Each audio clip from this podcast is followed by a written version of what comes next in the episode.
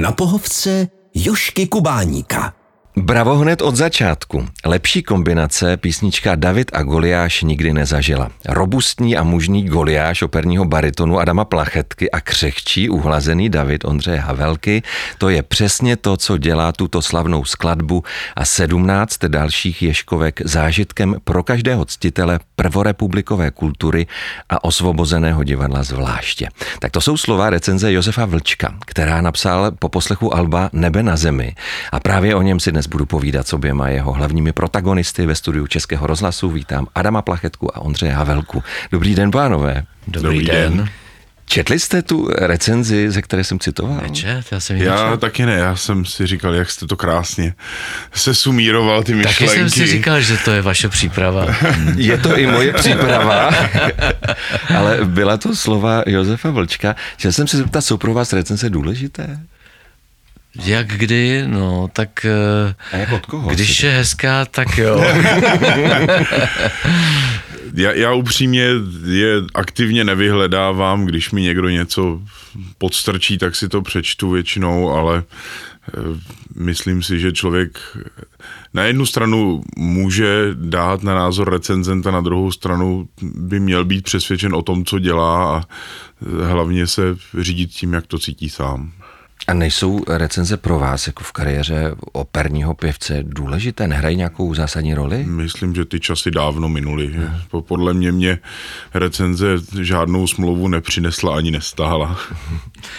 No já teda mám vždycky, trošku jsem opatrný k těm eh, recenzím krátkým, který jsou v těch denicích nebo tak, že to je vždycky strašně jako okleštěný a pokud je to recenze v nějakém seriózním jako plátku, třeba Opera Plus nebo Harmonie, kde prostě ten člověk se může opravdu podrobně jak zabývat tím kusem, tím dílem, tak to si myslím, že stojí za to, ale takový ty rychlý reflexe, to je taková dojmologie, vždycky jenom tak jako rychle něco tam sprdnout, něco pochválit, že jo, a jde se od toho, takže to nemám moc rád, no. To je asi problém to, že ten prostor je hrozně malý, no. no je, je fakt, že když potom vám někdo týdny, potažmo měsíce přípravy a tři hodiny snažení na jevišti schrne do jedné věty, Přesně to tak, nepotěší. No. Přesně tak. Ale ve 20. a 30. letech minulého století to se na recenzi čekalo s velkou netrpělivostí. Druhý den se o premiéře psalo v novinách, divadelníci vyhlíželi. A to už se právě pomalu dostáváme k osvobozenému divadlu, které ve 20. 30. letech působilo. Co byste vy sami napsali o písničkách pánů Voskovce, Vericha, Ješka? Je, to jsou takové záludné otázky. No, No já bych chválil. Já bych chválil a zvláště v té době bych teda chválil superlativně, protože samozřejmě já teda miluju a znám ten repertoár osvobozeného divadla opravdu celý, protože krom takového toho slavného Alba, co kdysi dávno v 60. letech vyšlo v Suprafonu, tak já jsem ještě díky svým kamarádovi sběrateli vlastně získal takový nevydaný nahrávky, který vlastně se tam nevešly buď, že to třeba nebylo nebylo s orchestrem, že to byly jenom s klavírem, ty nejstarší věci, a kde je doprovázel Ježek, že jo, a nebo to byly takový ty trošku jako choulostivý věci, které se nelíbily komunistům, jo. Takže to prostě nevydali. Takže já vlastně skutečně znám úplně komplet diskografii a musím říct, že je úžasná, ale Samozřejmě dlužno též poznamenat, že některé ty věci samozřejmě, které jsou hodně politicky zaměřený, trošku vyprchávají. Mm. Že jo? Mhm. Takže tenkrát, kdybych já byl kritik, tak bych byl nadšen. Já bych určitě byl také nadšen, protože jsem i dnes nadšen a myslím si, že ty písně jsou nestárnoucí právě i tím, že jsou jednak řemeslně zvládnuté a jednak, že v naprosté většině mají ještě nějaký další tematický podtextový přesah filozofický. No tak ale vlastně, co se týče muziky, že jo, jako, nebo, nebo skladeb toho Jaroslava Ješka, to je prostě to je bezchybný, že jo, to je skvělý. Teď jsme u toho, proč jsme se tady vlastně sešli. Vy jste totiž společně natočili písně, vy jste se pustili do písní právě Jaroslava Ješka, album se jmenuje Nebe na zemi. Já vím, že ten nápad vzešel od vás, pane Plachetko, je to tak, když jste ano, pro českou je. televizi připravoval pořád. A, a to už jsou zase vaše přípravy, to víníka. Ano, má, řekl, to... řekl jste si, že s klavírem je to sice fajn, ale s velkým orchestrem to bude ještě lepší.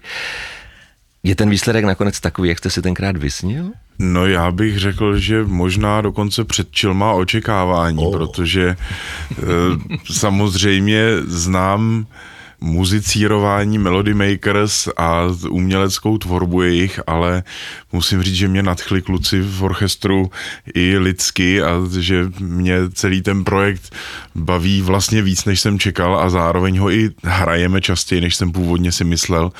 Takže já jsem nadšený i z toho, že vlastně má šanci zrát a nějak se vyvíjet, což mě se vlastně u koncertních programů stane málo kdy. A většinou, když něco připravu, tak je to na jednu akci, maximálně třeba dvakrát, třikrát se to zahraje a ukládá se do šuplíku.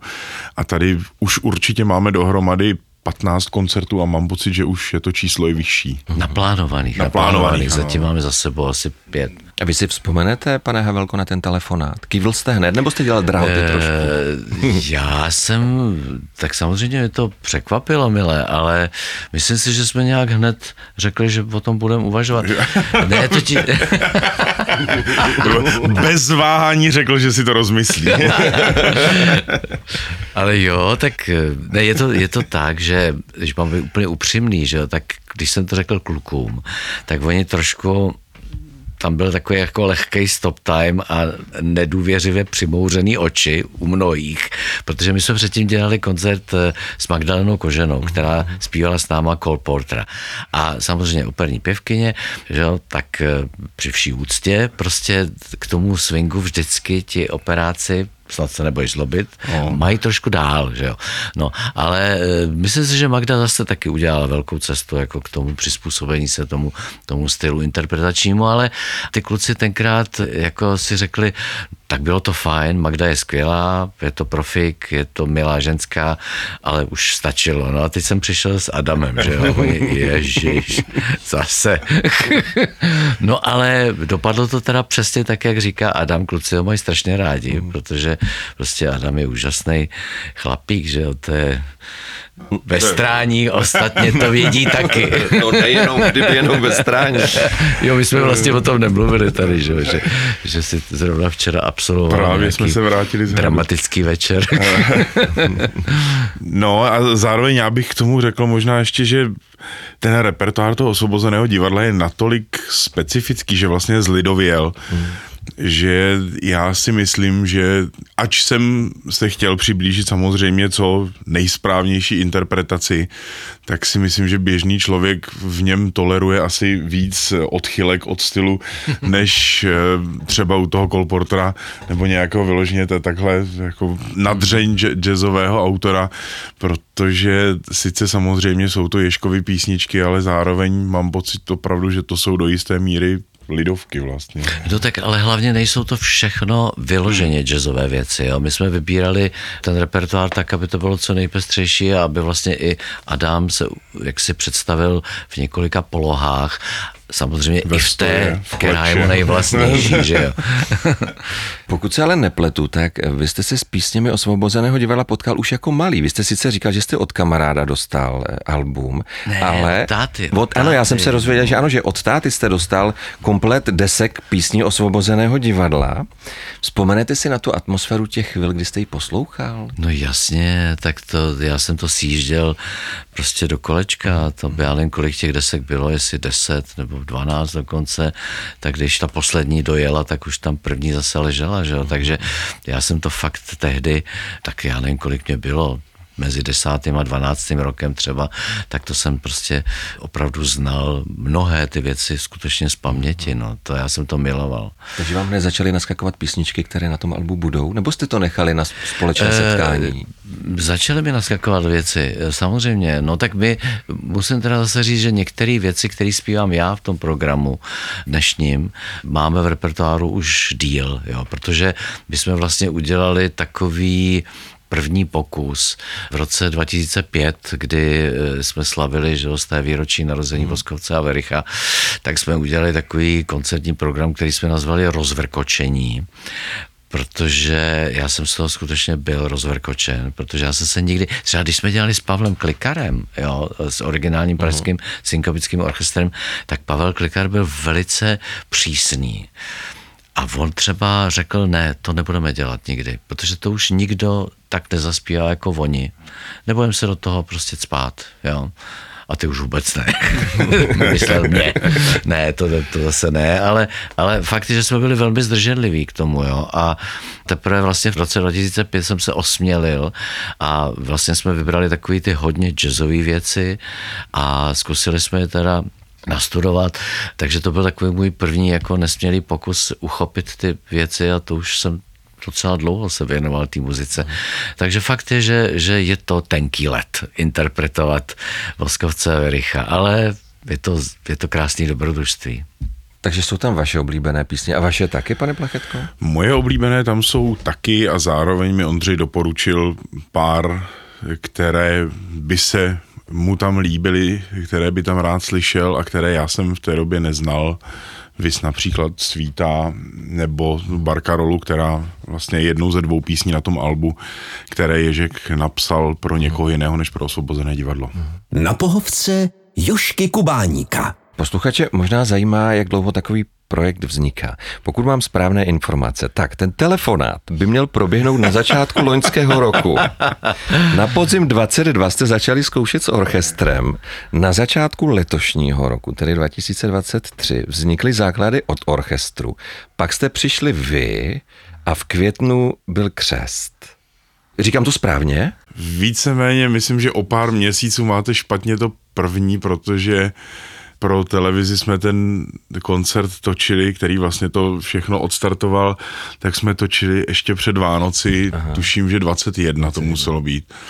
Takže ne, není to leden 22, ale bude to asi prosinec 21, 21. potažmo listopad. A tak nějak z, zhruba rok a půl od eh, prvního telefonu ani ne k vydání CD, bych řekl, ale k finalizaci masteru. No ale, ale musím říct, že vlastně to nebylo vůbec špatný, jo, hmm. protože jsme tím pádem měli hodně času na to, jo, díky tomu, že Adam nemá čas, protože putuje po světě, po operních slavných domech, tak vlastně ten proces byl takový jako na dlouhý lokte, takzvaně, ale tím pádem my jsme vlastně si vzali takový jako nejdřív širší výběr, vyzkoušeli jsme si to eh, jenom prostě privátně s klavírem, s Adamem, ustálili jsme si ten, ten finální výběr, pak se začali psát aranže, vlastně pak jsme si udělali takovou sérii zkoušek, kdy jsme si říkali, jak, jakou kdy, kdy jsme mě to naučili. dáme, protože ještě pořád s těma aranžema se dalo jako pracovat, že? takže vlastně na to bylo hodně času a tím pádem vlastně ta příprava byla taková v klidu. Jo, by, bylo to fajn i vlastně tím, že mě se měli ty informace vstupní čas uležet a mohl jsem to nějak přebrat, znovu poslouchat mezi zkouškami, říct si, co jsem tam cítil, co jsem tam necítil a co bych mohl zlepšit, takže určitě to mělo něco do sebe a i to, že já jsem se teda těšil původně, že budeme točit všichni společně, hmm. ale samozřejmě to by časově bylo mnohem ještě náročnější, takže a zároveň zase výhoda toho byla, že člověk si má šanci naposlouchat tu nahrávku a ví, ví do čeho jde. Ale ten odstup teda mohl být výhodou. Rozhodně. Když jste na to nemysleli každý den a nebyli jste pořád ve vleku různých termínů, že zkrátka jste si o to odstoupili hmm. a potom se to uleželo. A byli jsme ve vleku termínu až o rok později. Vy už jste to teďka vzpomněl, pane Havelko, před chvílí, ale v jednom rozhovoru jste řekl, cituju, když jsem poprvé přišel s Adamem před kapelu, měli všichni protáhlé obličeje. Dnes si ale Adama oblíbili. Tak mám tomu rozumět tak, že světově proslulý baritonista nebyl kolegům z Melody Makers dost dobrý? Ne, to vůbec ne, ale já jsem vám to, to říkal, že, ta, že to byla taková ta nedůvěra, že zase ustoupíme od toho mm-hmm, našeho mm-hmm. prostě amerického swingu k mhm. něčemu, co bude takový jako, že zkrátka eh, taková jako lehká nedůvěra k tomu jako mhm. byla, že jo. Ale jak říkám, prolomilo se to vlastně hned během natáčení, že jo, a bylo to prostě skvělý a je to skvělý, no. Kluci tě mají strašně rádi, člověče. Možná víc než mě. a tak já si je možná půjčím někdy.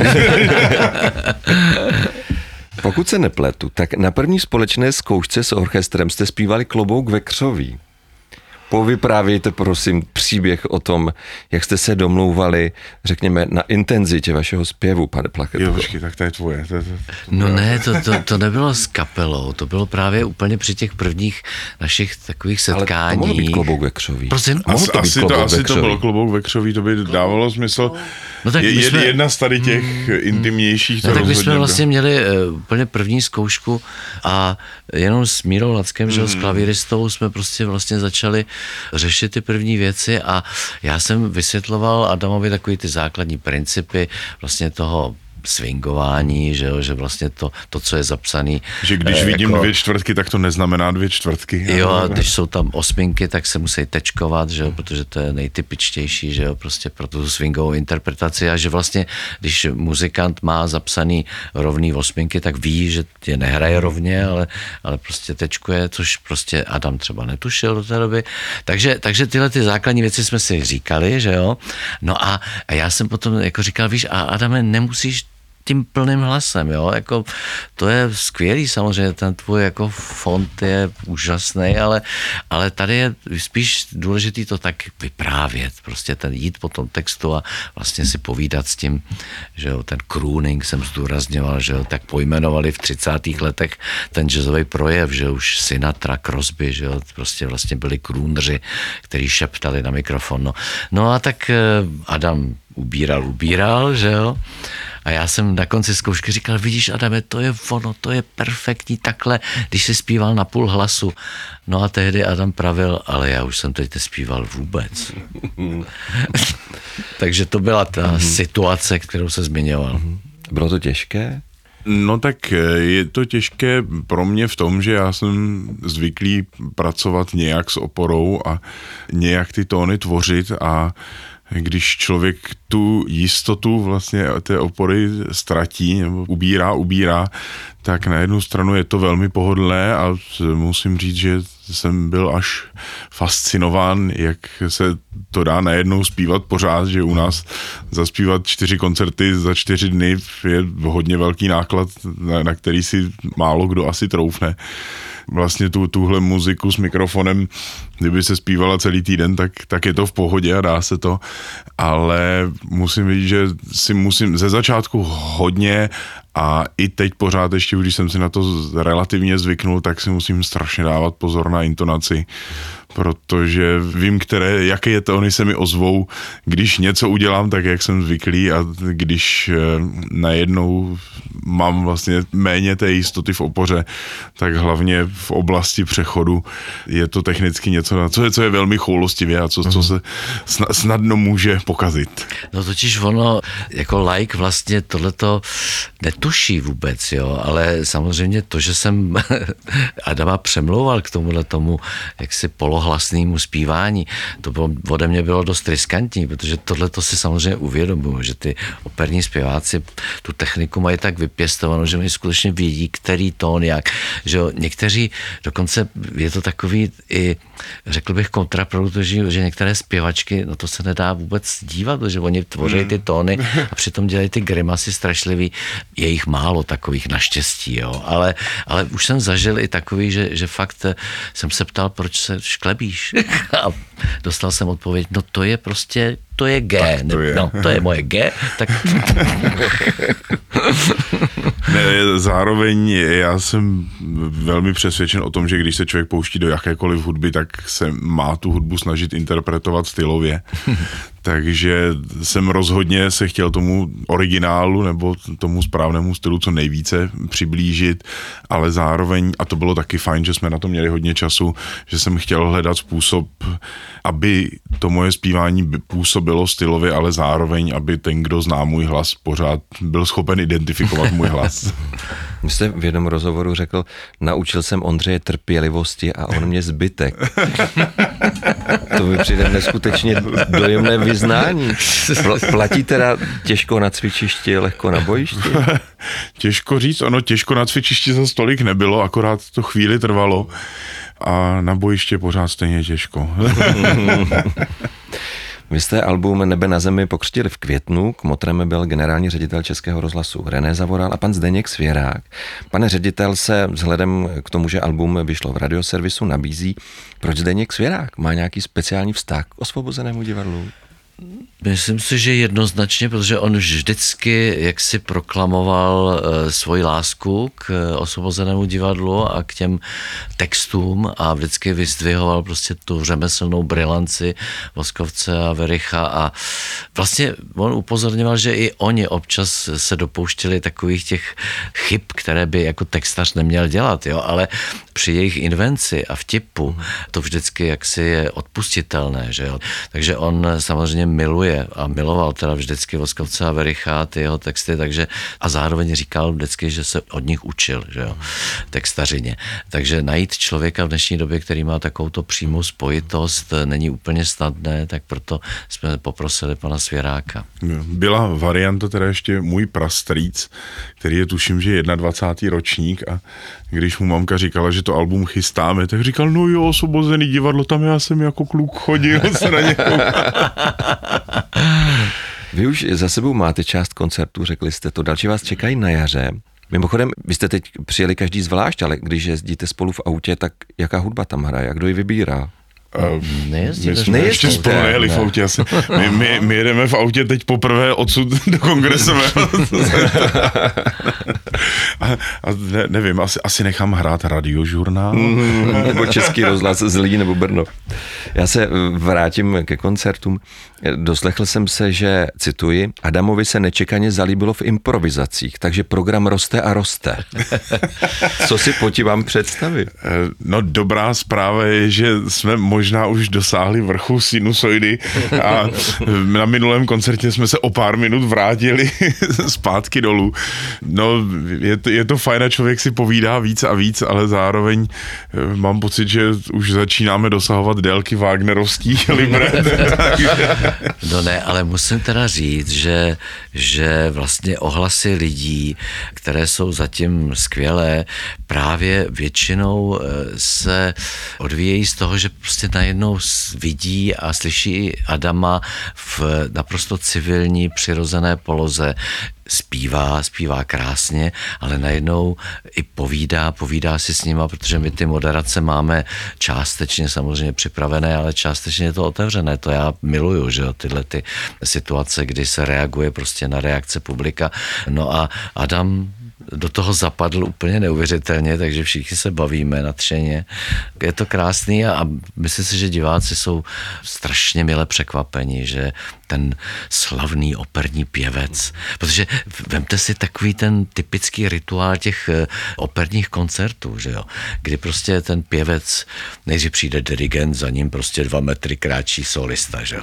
Teď se všichni ukloní, teď zvedne orchestr, že jo, sedne si orchestr, zahrajou jednu písničku a všichni odejdou, že jo. Teda ne, orchestr ne, ale, ale odejde solista, zase se čeká. A takhle ten rituál těch, těch koncertů je strašně vlastně nudný a ten, kdo to překračuje, což je třeba Viazon nebo, nebo Magdalena, že jo, Kožená nebo Kura, že jo, tak jsou prostě potom opěvováni, protože všichni jako si oddechnou a zase to nebude ten rituál obvyklý, že jo. Takže tohle to najednou prostě najednou je to Adam, civilní, přirozený, který povídá k lidem a to je skvělý.